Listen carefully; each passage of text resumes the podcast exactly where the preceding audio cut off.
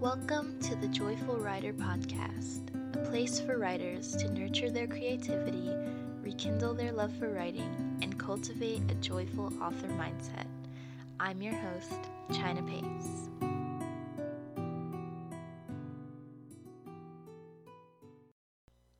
Hello, writers.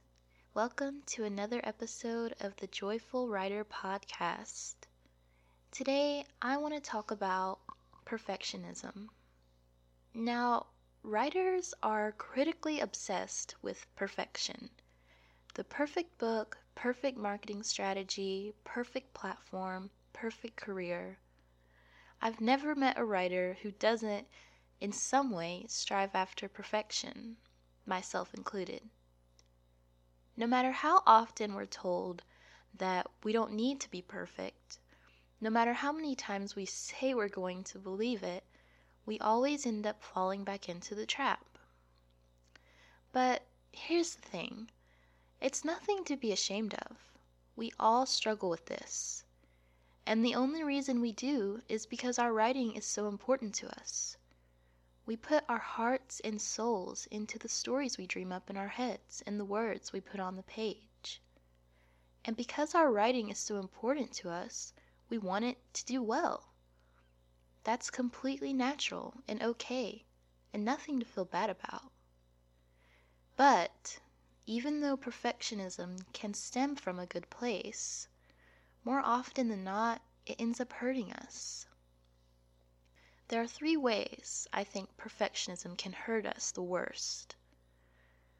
The first way is that it sends the message to ourselves that we aren't good enough. You see, we're always going to fall short of perfection. Because we're human beings, that's a natural thing. But when we start viewing that natural human thing negatively, when we see it as a lack or a flaw, we judge ourselves relentlessly. We heap criticism on our efforts. We doubt every move and decision we make. And we kill ourselves trying to reach an impossible standard. I know I do. It also makes us intensely aware of other people, instead of focusing on running our own race. Even though we know that nobody's perfect, in our eyes, we're always going to be a bit more imperfect than everyone else. So we look at what other people are doing and internalize that, thinking that we must follow their path since they are, seemingly, so much closer to perfection than we are. So instead of focusing on what's best for us in our individual path, we uphold what works for everyone else as the one final truth, the absolute of what we should do, have to do, need to do. It doesn't matter if we work better by discovery writing. If someone says we need an outline to succeed, perfectionism will tell us that's true. And even if we're uncomfortable with a certain marketing strategy, if everyone else says it's the only way to make it as an author, perfectionism won't leave us alone until we've pushed ourselves over the edge in order to reach that goal. And it goes without saying that perfectionism stifles creativity. As writers, our work is primarily in our heads. You know, whether we write fiction or nonfiction, our words and ideas live in our thoughts, in our imagination sometimes long before we ever even set out to put them on paper. And when we finally do put them on paper, a lot of mental energy goes into it. That energy, that energy that powers our creativity, it's precious. But more often than we realize, we waste that energy on negative thinking. Instead of loving what we write, we criticize it. Instead of embracing the intrinsic value of what we create, we look at our work with a disapproving eye, and vow never to be proud of it until it's made perfect. And instead of being secure in ourselves, we measure the worth of our writing by other people's ideas of perfection. And when we do this, we think we're helping our book. We think we're making ourselves better writers. We think by following all these so called rules, we'll be successful but we're actually stifling ourselves. we're making writing a place of fear and stress and never ending striving. So, how do we fix it? Well, I've discovered three tips to help me with perfectionism, and I hope they'll be helpful to you too. The first one is joy. Now, I am convinced that joy needs to be at the center of all creativity, writing included. Happy writers just write better books. I mean, being a writer is not an easy job. In fact, it's downright hard. Author J.B. Priestley equated writing to mental pregnancy with successive difficult deliveries. That sounds pretty accurate to me. Thomas Mann said a writer is someone for whom writing is more difficult than it is for other people. And George Orwell described writing as a horrible, exhausting struggle, like a long bout of some painful illness. That may seem like an exaggeration, but it's true. In other words, being a writer is already innately hard. We shouldn't add extra unnecessary stress to it. The only way to keep writing sustainable is to cultivate as much joy as possible. After all, if we're going to undertake such a challenging career anyway, we might as well have fun while doing it. So, how do we cultivate joy in our writing life? One way is to fill our well with positivity about our writing and ourselves as writers. Be supportive of the work you do. Don't put yourself down. Nothing can sap the joy out of you as well as self criticism can. Of course, it's normal to feel like your writing sucks. I mean, I feel that at least once every day. But when those feelings arise, try to actively challenge them. Switch your focus. Instead of picking out every flaw in your writing, pick out every good and admirable thing in your writing. One of the things that I like to do when I feel extra down on my work is to handwrite a list of all the things I like about what I'm writing, all the things that excite me or make me happy.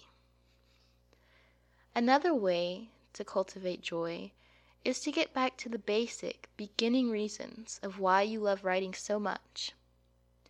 If you're a writer, it's probably because you love it. Most of us do. Regardless of if you first felt that love as a kid, or if you experienced it later in life, it happens to all of us. How did it happen to you?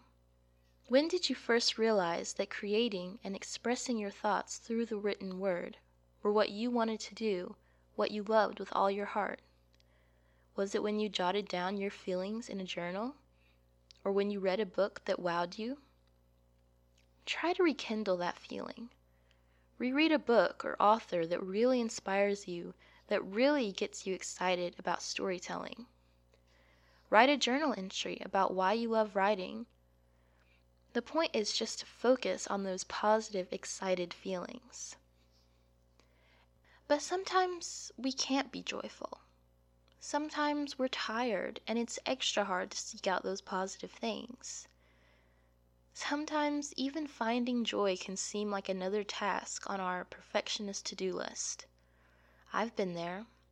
Sometimes we just need to rest and relax. When that happens, take the pressure off yourself. What is perfectionism if not the pressure to be perfect? Let go of that pressure. Remember that you don't have to be perfect. You really don't. You don't have to be anything.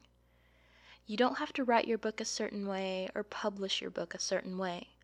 You can do what you're comfortable with, what feels right to you, and absolutely succeed at it. Because if you really love what you're doing, that comes through in your writing. That's what will be important to your readers. Lastly, I just want to say focus on your own path. What would happen if we created our own flawed, messy version of perfection? What if we agreed with ourselves that our ideal of perfection was in fact accepting that we'll never be perfect and refusing to strive after it ever again? What if we stopped letting others decide for us what perfection means? Perfection doesn't have to be writing an amazing book that hits all the right elements of a great story perfectly.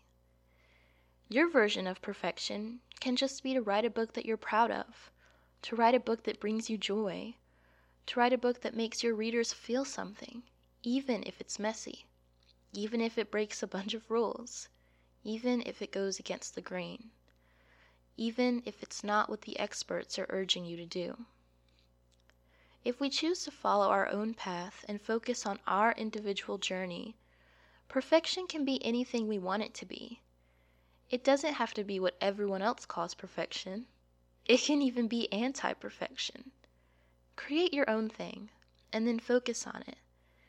It's no secret that we get more of what we focus on. If we're focused on the negative, we'll see the negative everywhere we look. If we're focused on the positive, we'll find more and more joy in our lives. The same applies to our writing lives. We need to focus on the path that we're on and be proud of it and embrace it and find joy every step of the way. Now, I hope that this has encouraged you and helped you see that perfectionism doesn't have to be what we think it is. It doesn't have to be something to be shameful of. It doesn't even have to be a bad thing. We can create our own perfection. We can shun perfection altogether. The point is just to enjoy what you're doing, to make writing a safe, peaceful place, to write the books that you want to write, publish them and market them the way you want to, and have the author career of your dreams. That's all for now. I'm your host, China Pace. Thank you for listening, and I'll see you on the next episode.